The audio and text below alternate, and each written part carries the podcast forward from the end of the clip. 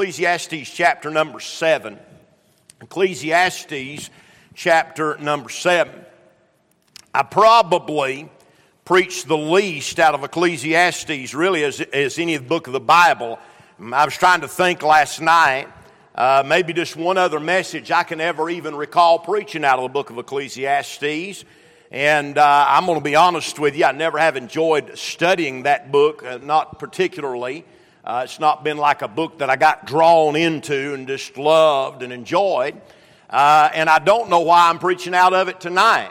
I've not, I've not been studying on it. I've not been reading any books on it. Uh, but last night, uh, I was just, I just sat down and was praying about the direction the Lord had had for us to go. He led my mind to these verses. I started reading some of this and uh, put the outline together with the help of the Lord. And when I got done, I said, I have no idea why I'm preaching this tomorrow night. And I still don't. I thought maybe by now I'd have some insight as to why I'm dealing with this, uh, but I still have, I have zero insight.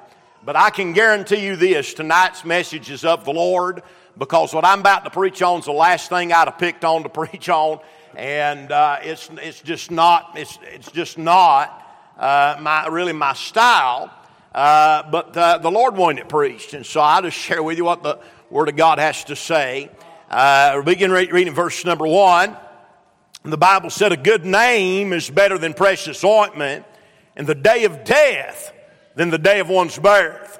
It's better to go to the house of mourning than to go to the house of feasting, for that is the end of all men, and the living will lay it to his heart.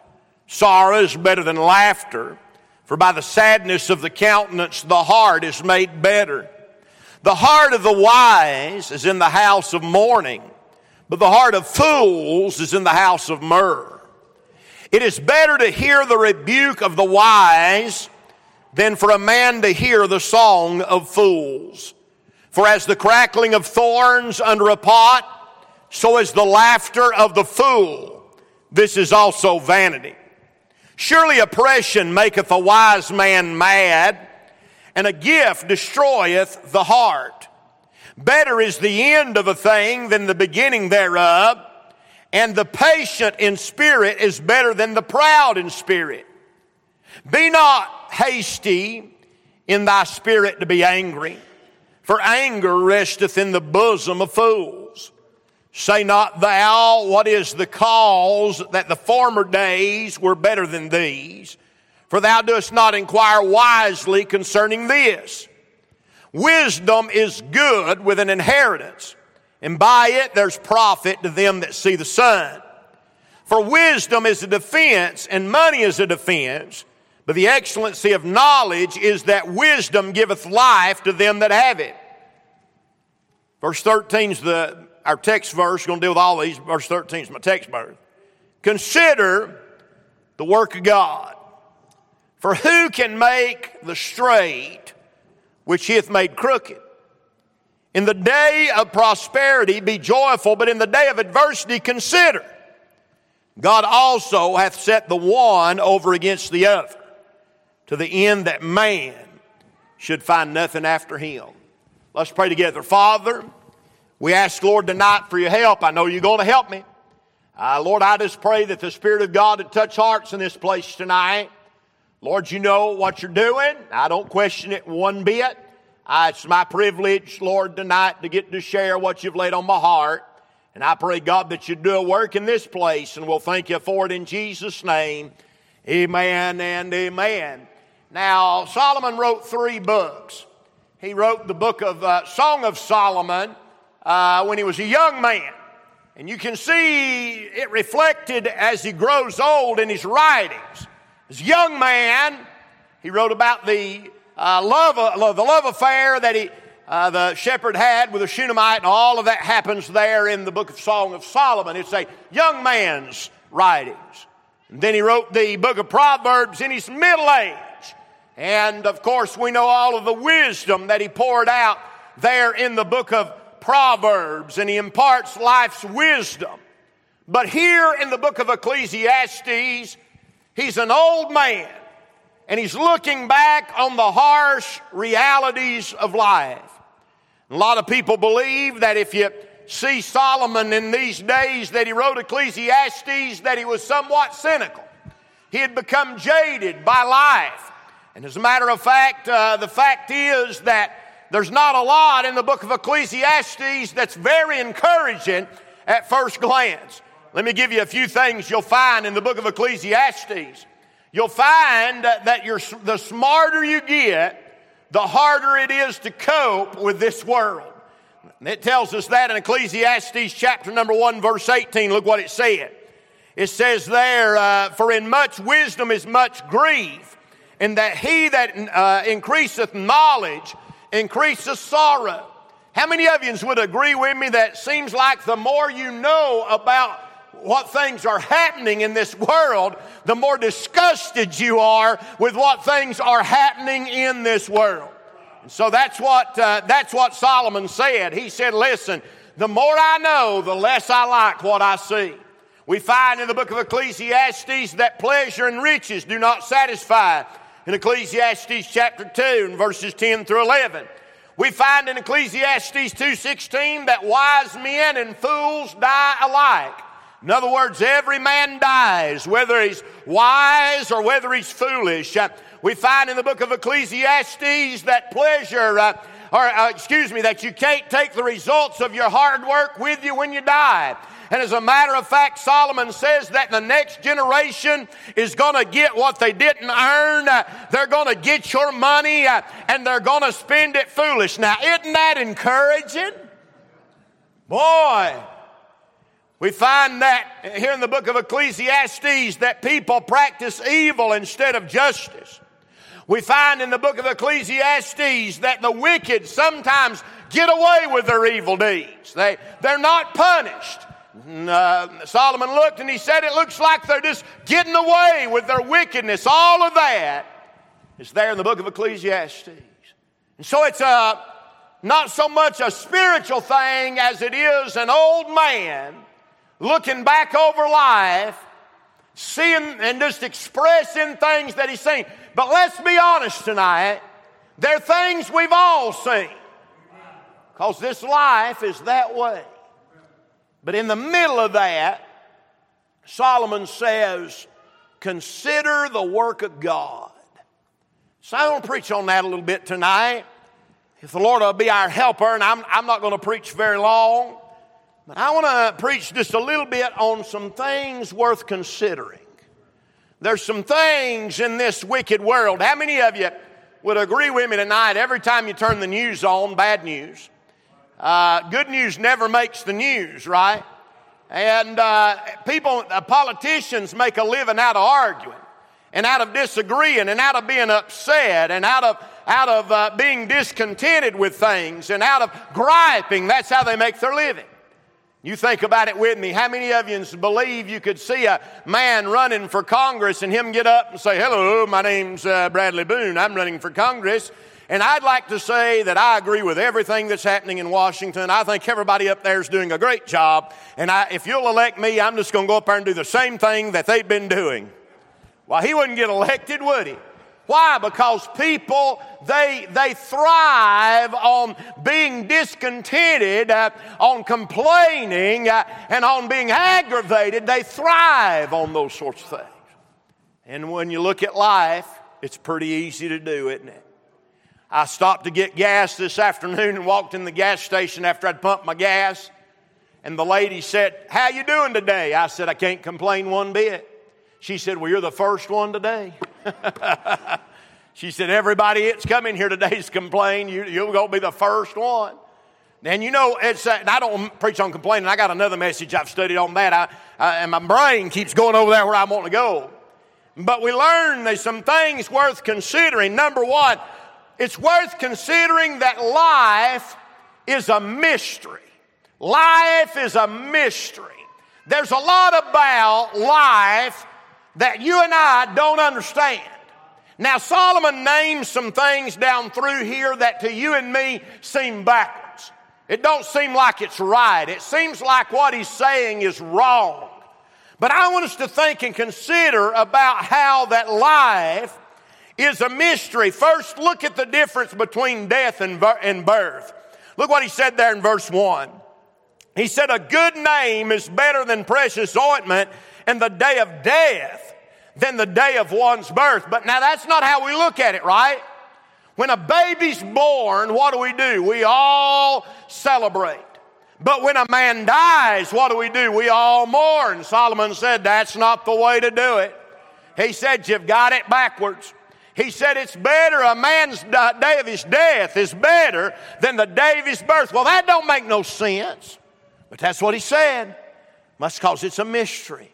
Now let me reveal to you the mystery about it. Here in this verse, he said, a good name, a man that has a good name. So that's a man that lives under the graces of God.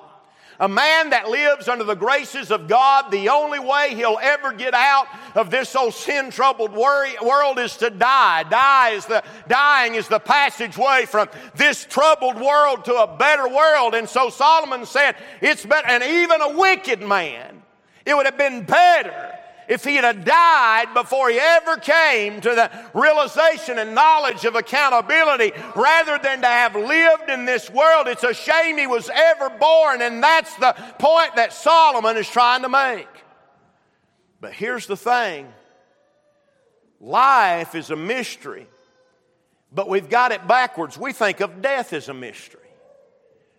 We think, well, when we die, who knows what happens? But in all reality, death is a very certain thing. When you die, one of two things is going to happen. If you're saved, you're going to go and be in the presence of the Lord. And if you're lost, you're going to hell. That's, it's just two things. Death is one of the most certain things you could ever think about because you know for sure what's going to happen. Now, think about life.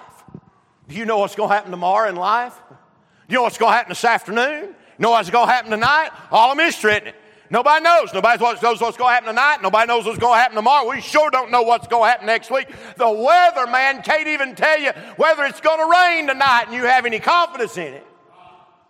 And so life is the mystery. But somehow we think death is worse than life because life is certain and death is a mystery. But Solomon is saying here, that's not how it is. Death is, has certainty with it. Life is what has no certainty. Think about this. He not only talked about death versus birth, but he talked about humility versus pride. He said sorrow is better than laughter in verse 3. You say, now, wait a minute, preacher. Then he goes on to say, to be rebuked, that is to get jumped on, is to better than to be praised. Now, the reason he makes those statements is because the whole book of Ecclesiastes deals with pride. It deals with vanity. Uh, it deals with a man being puffed up uh, and the problems that come with pride. And so Solomon said it would be better uh, if a man didn't ever get bragged on.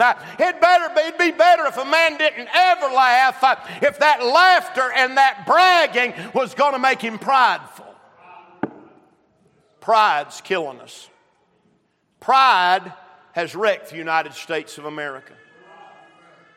Pride, pride, pride. I'm convinced, and I've mentioned it before, and I still believe it. I am convinced that the reason that Donald Trump's not president right now is because of pride. Too much pride. Too much pride. You say, I don't, don't talk about my man. Don't talk about my man. I'm just preaching the truth. It's too much pride. He was struck on himself and struck on everything he does, and he still is.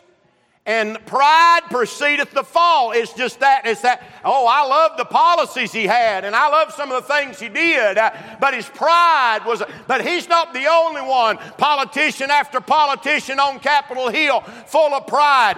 Oh, but they ain't the only ones. Uh, church pew after church pew uh, full of people with pride. But, oh, they ain't the only ones. Pulpit after pulpit filled with people that's prideful. And pride is killing us. And Solomon said, It'd be better if we never laughed.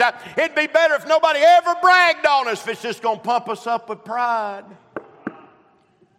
And so he talks about the mystery of life. Now look at the natural reaction of man. I told you a strange message. I'm just delivering what God sent. Here, look verse 7. Surely oppression maketh a wise man mad. You know what? You can take somebody with very few brain cells, and the government and everybody else can do whatever they want to, and it never, it never bothers them much. But you take, you take somebody that knows what's going on, and when you get oppressed or when you see oppression, what does it do? It angers you. When you see what's really happening, it makes you mad.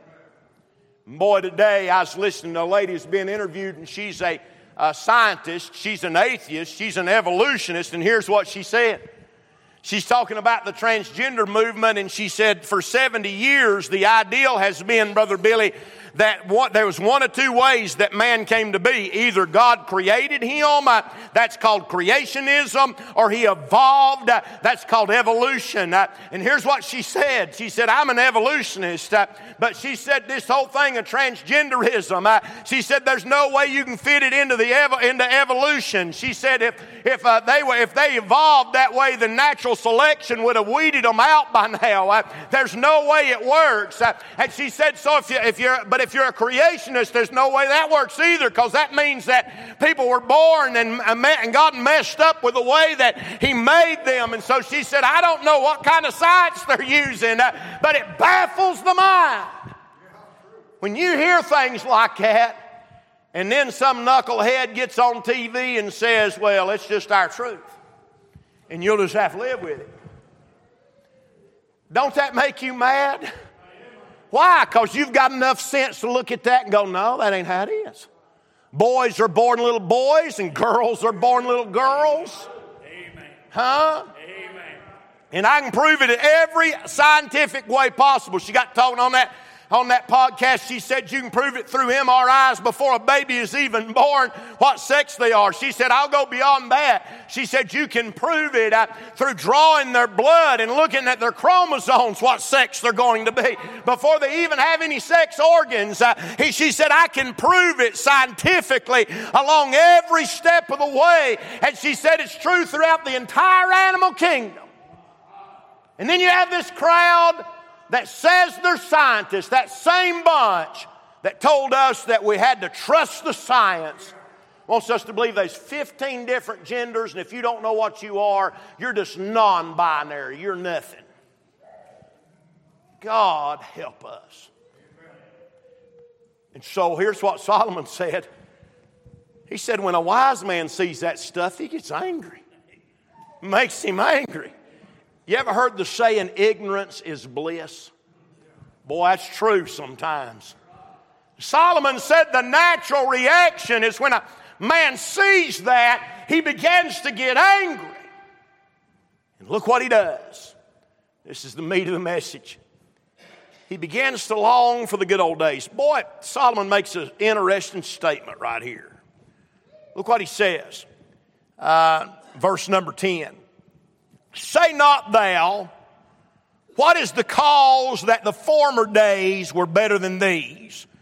For thou dost not inquire wisely concerning this. Let me tell you something that's true about everybody in here. The days of your childhood to you were the good old days. Uh, for me, the good old days was the 80s. Oh, yeah, 80s. I mean, big hair and windbreakers and, and, them, they made them Monte Carlo Super Sports, and they made uh, that's the '80s, baby. Max Headroom, and you know the Rubik's. We go on and on and on. The '80s. For some of you, you'd say, "No, preacher, the '70s." That's when it's that's the good old days. Back in the '70s, Jen said, "Preacher, it's them '60s." that's what I loved. But did you know? Solomon said, Don't do that. He said, uh, Don't look. And you know why? Because every, I know this world is terrible right now, but every generation has had its problems. I got to think about last night. Let me give you just a few of these. You could say, Well, I wish that I lived back in the colonial days. Oh, you mean when America was under the oppression of England? And you were forced to worship in the Church of England or be exiled, that's, that's when you wished you lived. You say, Well, I wished I lived in the 1800s. Oh, you mean when states were fighting states and Americans were killing other Americans, that's when you wish you lived? You say, well, I wished I lived in the 1920s. Oh, you mean when organized crime was rampant and a lot of the America's cities looked like war zones?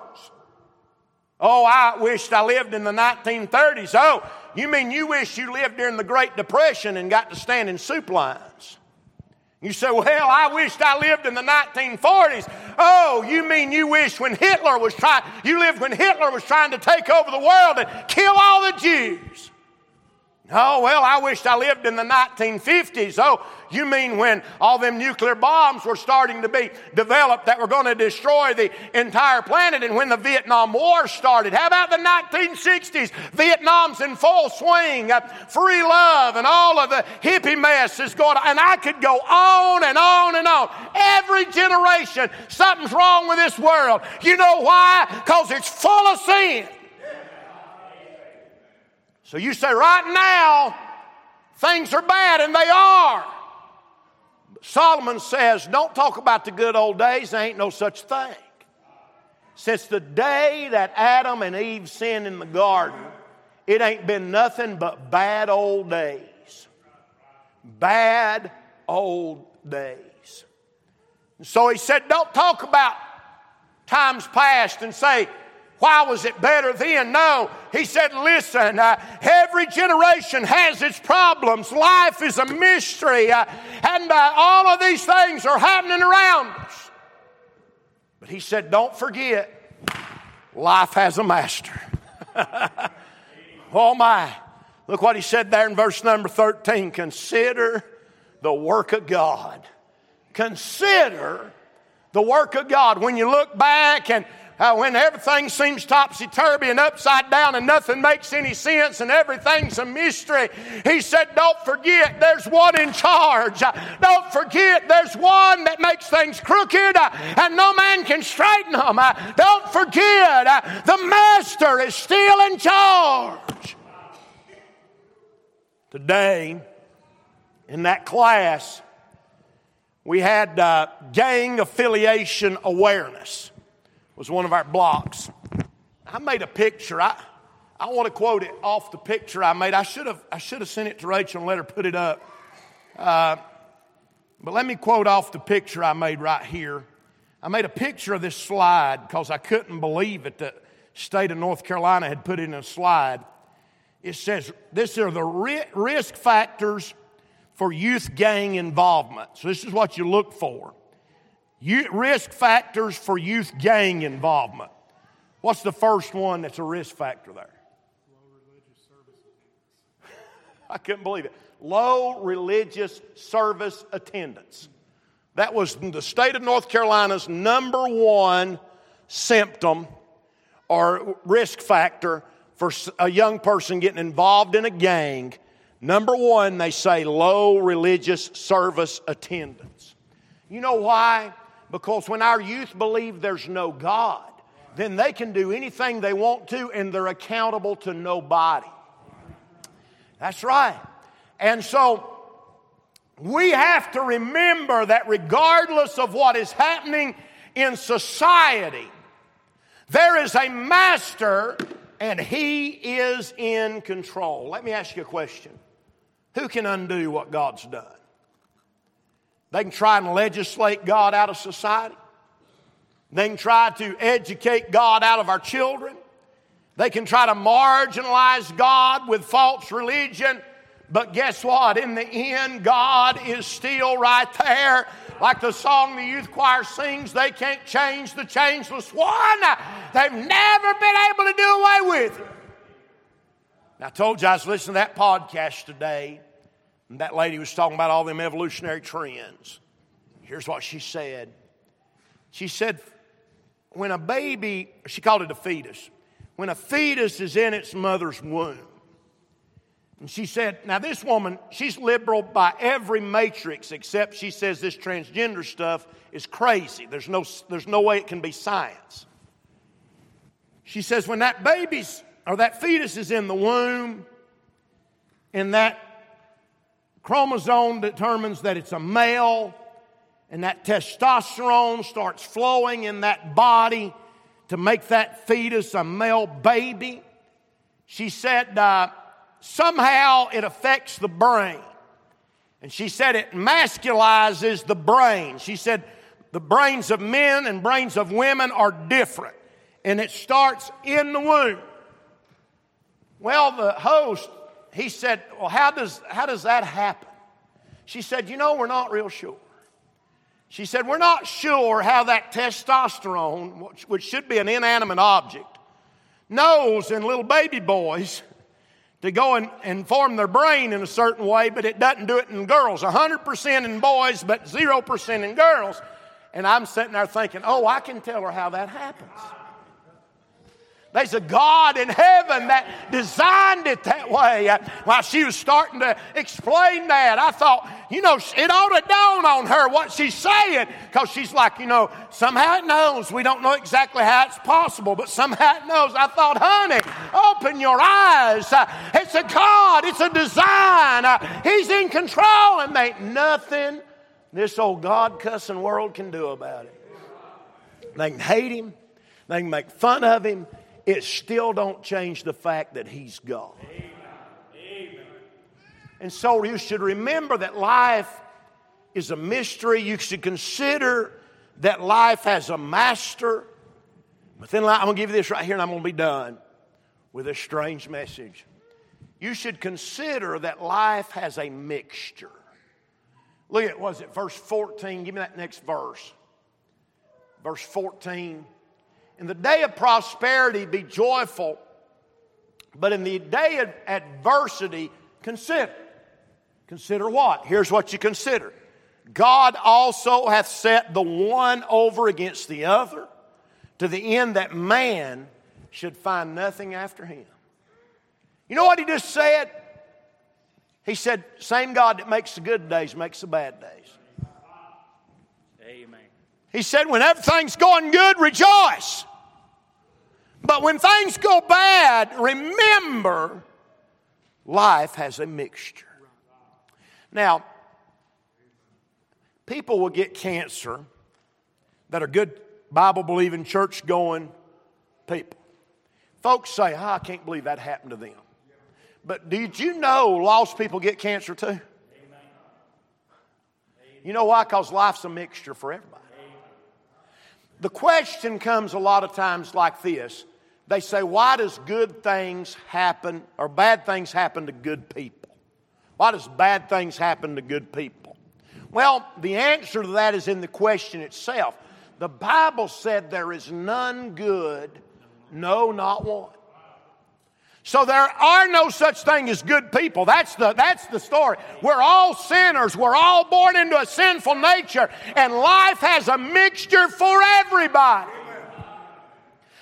The real mystery is as wicked as we are and as bad as this world is, how does anything good ever happen to anybody? That's the real mystery. But you see, when bad things happen, it rains on the just and the unjust. It's part of our sin nature. But the difference is the lost man has nobody to run to. The lost man has no comfort when he's laying on his deathbed from cancer and he's about to go out of this world. The lost man uh, has no comfort when he's lost his fortune uh, and he's lost his home uh, and his family's fell apart. Uh, he's got nobody to turn to. But you that are saved, you've got a comfort to get you through it. Are You hearing what I'm preaching? And so, Solomon's just looking at life. He says, There's some things worth considering about life. Life is a mystery. What we think's good, a lot of times is bad. What we think's one way, a lot of ways, times another way. It's a mystery. But life has a master. Remember the works of. Consider the works of God. Through it all, God's hand is at work. Through it all, God knows what He's doing. And then it's worth considering that life has a mixture. Clarence was talking tonight in the prayer room about how that he couldn't get his energy and his strength back. And he said, Some days I feel great. And some days I don't feel like going. And he said, It's about to drive me crazy. You know why? Because at 85 years old, he could outwork most 50 year olds in this building. So he can't stand the thought of not being able to go. But he said it's just up and down. But really, that's life for everybody. Life is a mixture. They can't all be good days, Brother Gary. You know why? It's not God's fault, it's sin's fault. We live in a sinful world. So I don't know what you might be going through tonight. Like I said, I, I didn't intend to preach on this. I, am developing a message on complaining. And uh, I tried to preach it at first this one, but anyhow, that's what I want to preach on tonight. Because some of y'all need to quit that mess. Just kidding. No, I'm not. But anyway, uh, I didn't want to preach this, but God knowed somebody in here tonight need to hear it. And it may be for something you're going through now, it may be for something you go through tomorrow. But uh, when things goes wrong this week, just remember, oh, yeah, that's right, life's, life's a mixture. Life's a mixture. There'll be a better day. Today's a bad day, to be a better day. But as long as I'm saved, I know life has a master. And everything's going to be all right. Let's stand our feet tonight. Father, in Jesus' name, we thank you, Lord, for allowing us to preach. But I know, Lord, just deliver the message you had for us to deliver tonight. I pray, God, you might touch some hearts this evening and do that as only you can. We'll thank you for it in Jesus' name.